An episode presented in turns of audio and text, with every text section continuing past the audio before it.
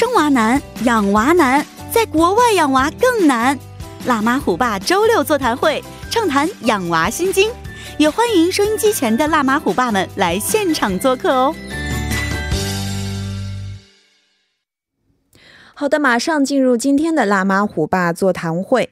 受疫情影响，中国教育部要求各大中小学推迟开学，并利用网络平台进行教育，做到停课不停学。虽然在线教育早就不是新鲜事，但往常呢都是作为传统课堂教育的辅助手段。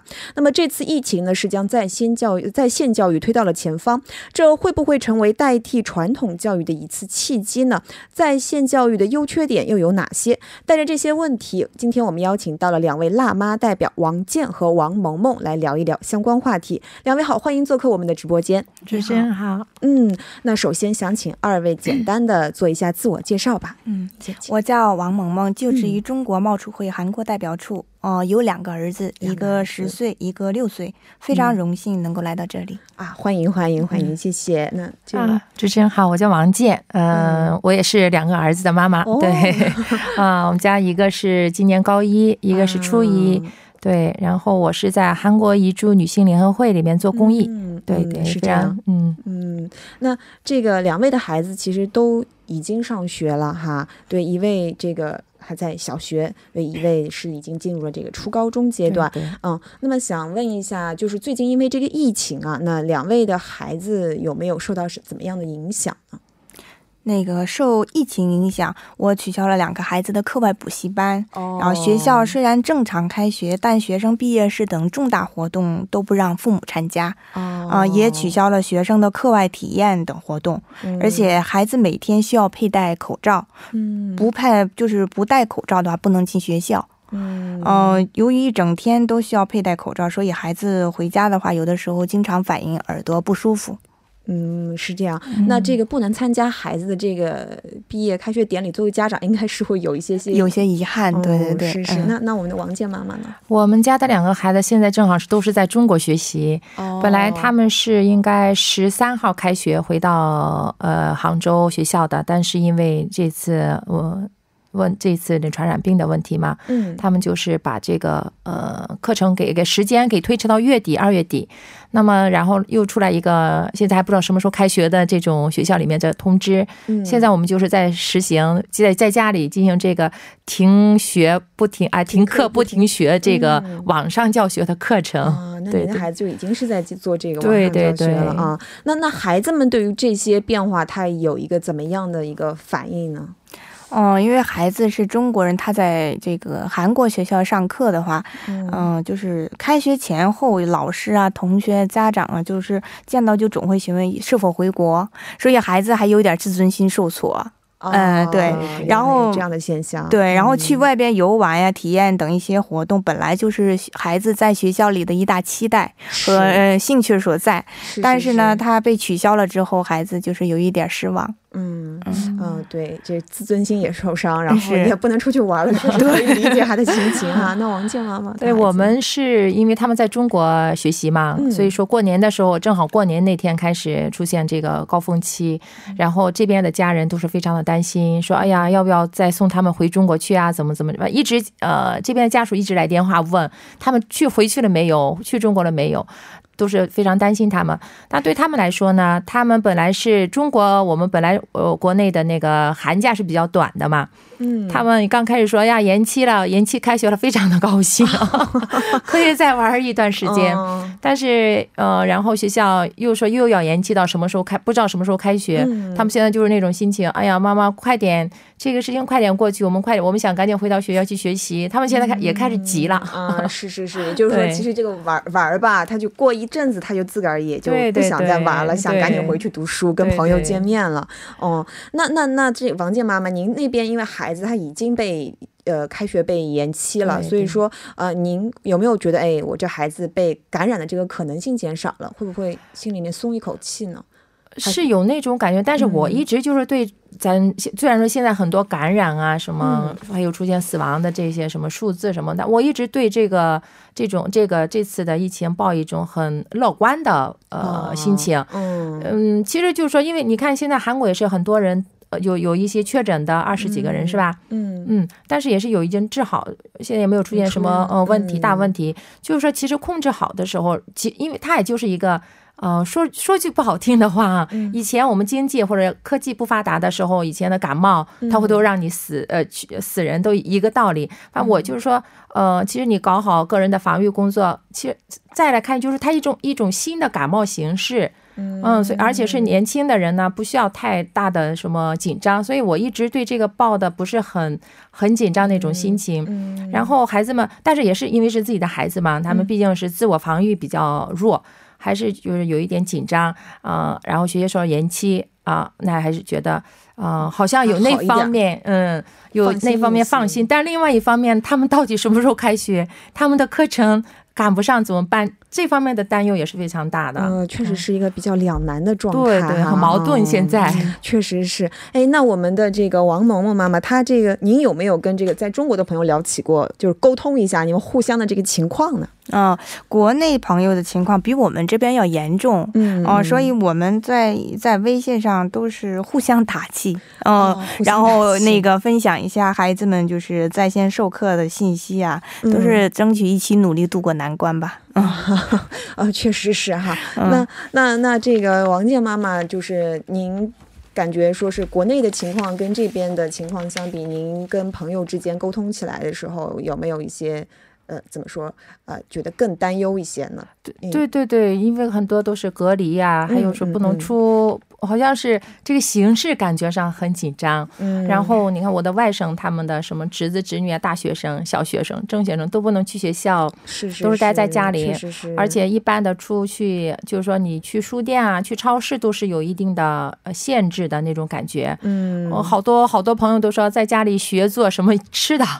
学跟妈妈做什么？学在跟妈妈、爸爸做，学着做什么东西打发时间。嗯然后学习也都是，然后还有的朋友就说：“哎呀，作业更多了，因为很多学校没有实，他实行不了网上授课这个过程。嗯，很多学校就是就是比较就是小的学校呀，或者地方学校，他们老师肯定会增加一些作业。”嗯，这些哦，就是我没办法上课，但是我就只能通过给你们布置作业，让你们来赶上布置作业，然后让他们就是把不会的呀，在群里面我问一下，在老师给解答。嗯，对，这样的情况比较多。相比较来说，韩国这边还是比较好一点的。对对对，嗯，是是是。哎，那这个我想问一下王萌萌妈妈，如果说韩国也采取了这个停课不停学的话，你觉得合适吗？假如说这个疫情真的发展到了韩国也需要推迟开学哦，然后宣布采取这个推停课不停学，您觉得这个措施合适吗？我那个我是基本上也是跟王健妈妈一样，我是比较乐观的。我是觉得在所在区没有发现确诊患者的情况下，我觉得没有必要停课。嗯，没有必要停课。首先，我我站在我的立场上，我们俩家的两个孩子都很小，没办法在这个电脑上和老师自由互动，然后父母呢需要从旁帮助，然后就是给这个家长增加了一定的负担。如果从早到晚。都都在远程在线上课的话，我们就是必须抽出来人专门跟着孩子，一整天都要陪着他。这样的话，还有就是这个在线上课呢，就感觉像看电视一样。孩子，我看他的，他也是了，就感觉他在完全放松的状态，然后就是想睡就睡，想吃就吃，呃，没有上课的那种气氛啊。经常妈妈，我可以吃糖吗？我可以吃这个吗？他一边吃一边看，我觉得他简直这哪是学习呀？是是没什么紧张感，对，没有老师站在那里讲课的时候，我这个有上课的自觉，他是没有的，他来回跑，来回玩，来回吃，我觉得这样，呃，学习效率不会高啊。那那那您平时有让孩子接触这个在线教育的课程吗？嗯，我就是我是电子商务方面的博士，但是哦，专专家对，但是我却对孩子就是过多利用电子产品感到有些负担。一方面呢，我担心他太就是看太多了会让孩子视力欠佳啊。另一方面呢，现在在线教育良莠不齐，需要细心筛选。然后呢，那样就是耗费我的一些时间和精力。我觉得孩子还小，我不需要在这方面。太太多的精力去呃筛选。然后呢，就是呃，我让孩子在这个线下上这个补习班，除了让他就是那个学习以外，我想让他还小，就是想让他多接触更多的新鲜人和事物，然后呢，培养孩子社交活动的那个初衷更强一些。所以呢，呃，在线教育呢，虽然能够满足我们对孩子就是学习的欲望，但是在这个。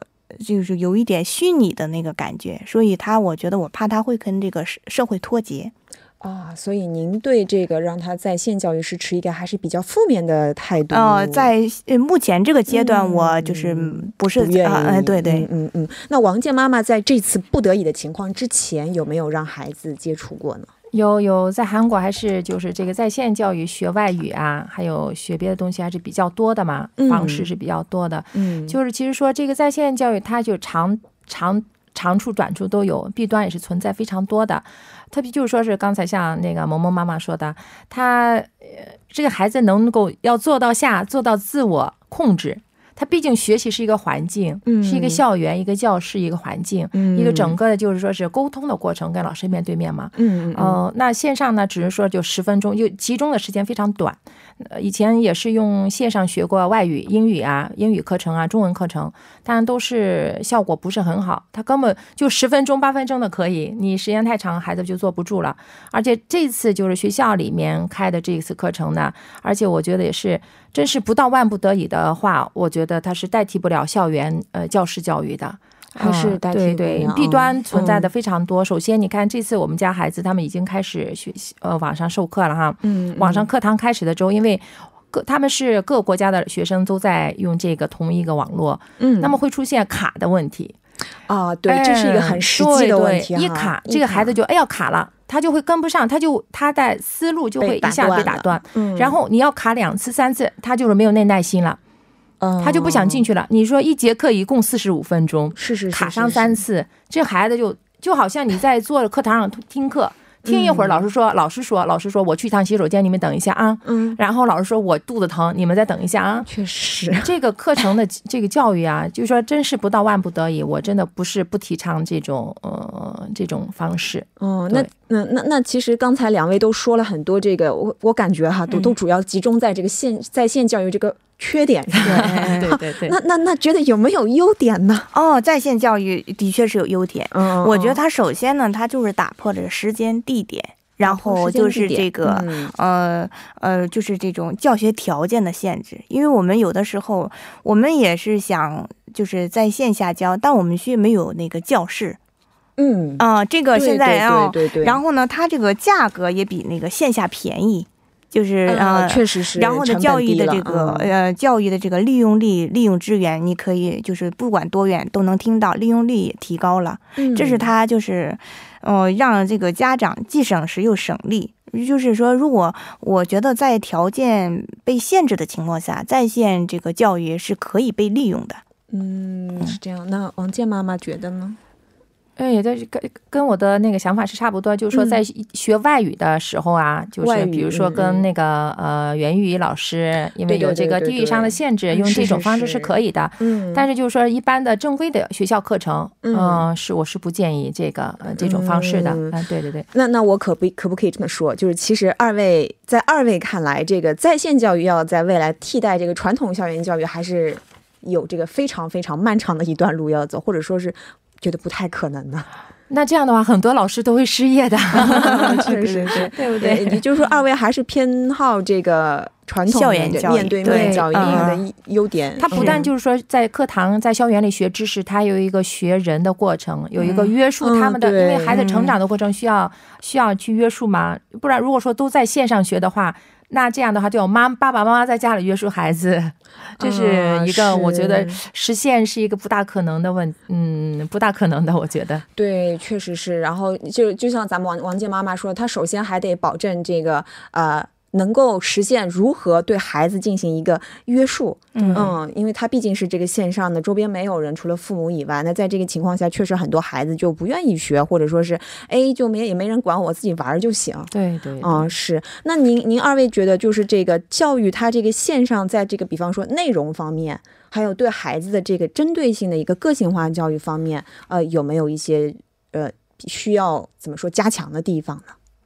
我首先觉得在线教育的时候，它最大的缺点，它就是只能言传不能身教，不能身教。对，他就是忽略了老师的那种素质教育。嗯，他没法把老师他个个人上道德方面、德育方面，嗯嗯，就是这一点他没有没没办法传授给学生，就只靠嘴，啊，然后那个学生呢，他只能调动他的耳朵。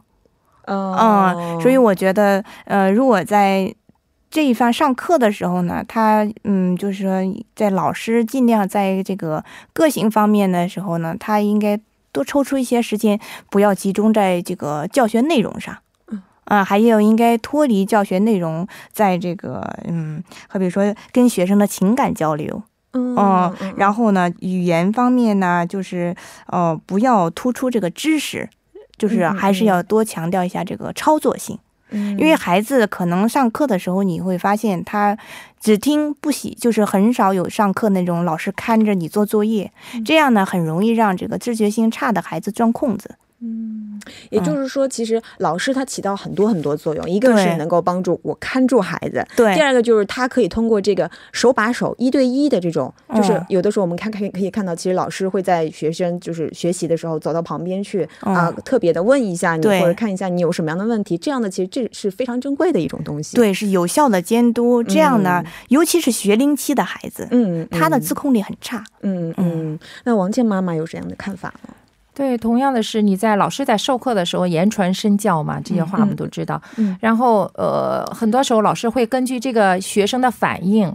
他会把这个问题讲的就讲一遍还是讲十遍，简单讲还是快讲还是慢讲，他会根据孩子的反应，然后他会老师会决定这样速度，嗯，呃，让好孩很多的孩子共同去呃学习这个问题。但是在网上的话，老师看不到孩子的表情，很多孩子像我们家孩子他已经很大了，他们就会自动的把那个呃摄像头给给给粘住，不让老师看，就一下一点名的时候一露相，然后就不要露了，嗯，只是老师自己好多看一下网里面好多孩子都是就。就是孩子越大，他里面的就是不愿意让视频里边出现我的影像，所以老师就看不到你这个问题。我讲了，你听没听懂？你理理解了没有？老师就不知道。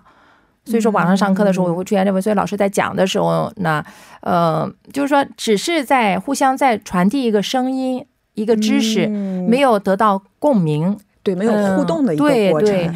嗯，所以说学的时候，我觉得你上十节课不如上，呃，不如面对面上一节课了。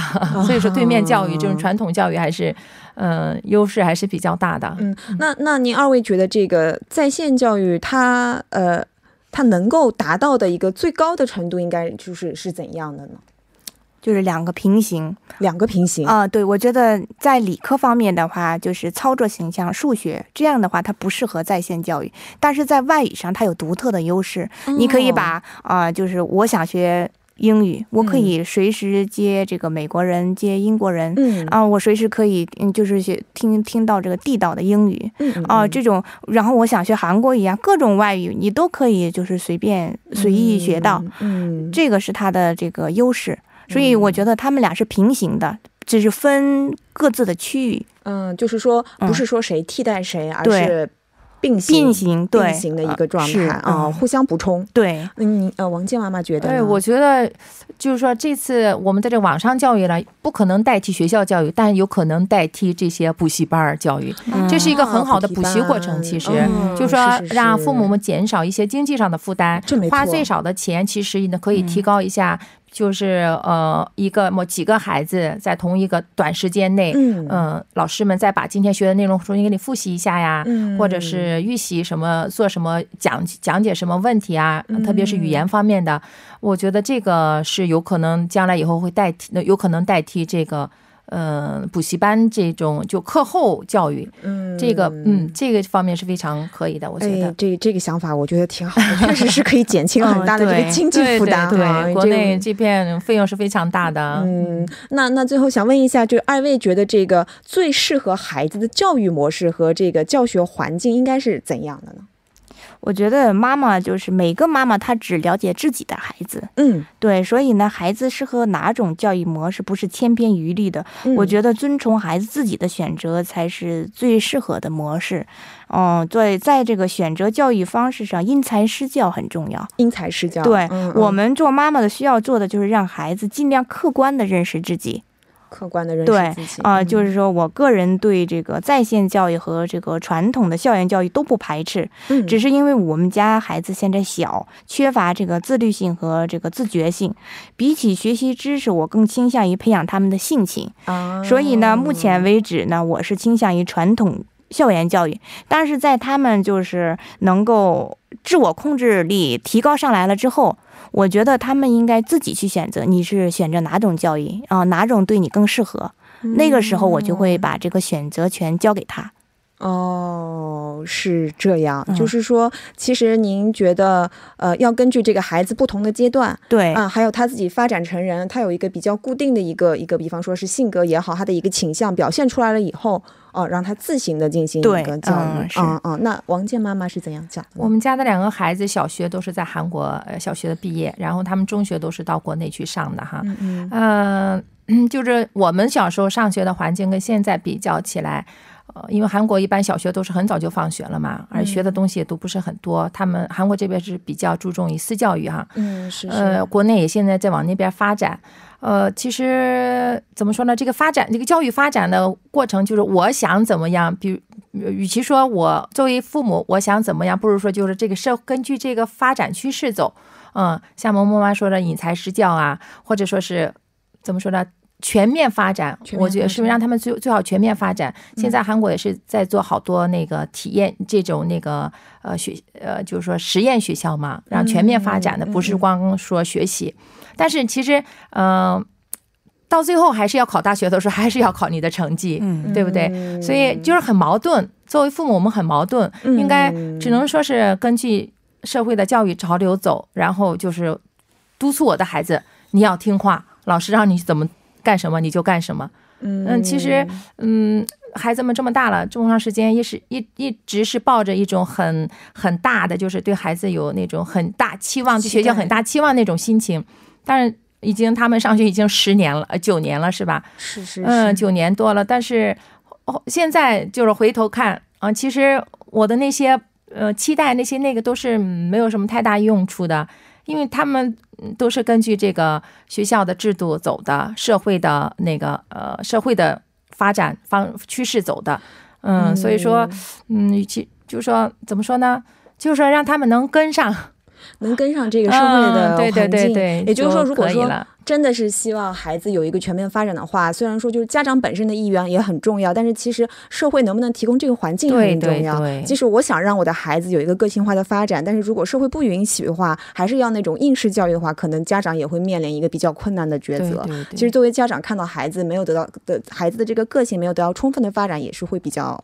心里有些失落的吧？对对对，这所以说还走就期待非常大，但是当回过头来看以后啊，其实嗯还是按照全部按照他们的东西，他们的方式都在走，嗯，所以说没有，其实妈父母的那个时候没有没有太大的那个选择权利，我我是我是这种体体会。嗯，是这样那，确实我也是从这个与二位沟通的这个过程当中，确实感受到家长的一些无可奈何之处。那非常感谢今天二位的这些精彩的意见的分享，那我们以后有机会再见。啊，谢谢，再见。呃，伴随着今天辣妈虎爸座谈会节目的结束，也到了我们说再见的时候了。疫情当前，我们在这里再次提醒听众朋友们，在日常生活中做好个人卫生工作，勤洗手，外出时佩戴口罩，注意保持室内空气流通。从中国入境后，若在十四天以内出现发烧、咳嗽等疑似症状，请拨打疾病管理本部热线幺三三九进行咨询。那么在就医过程中，提醒您务必向医疗人员告知具体的旅行路线。也提醒您，在韩外籍人士拨打幺三三九咨询热线时，按照外语提示选择四号键，便可与观光公社咨询中心进行三方同时通话。韩、中、日、英四种语言呢，更是提供二十四小时的咨询服务。节目的最后，代表节目作家、影乐制作人范秀明，感谢您的收听。明晚八点，幺零幺三信息港继续邀您一同起航。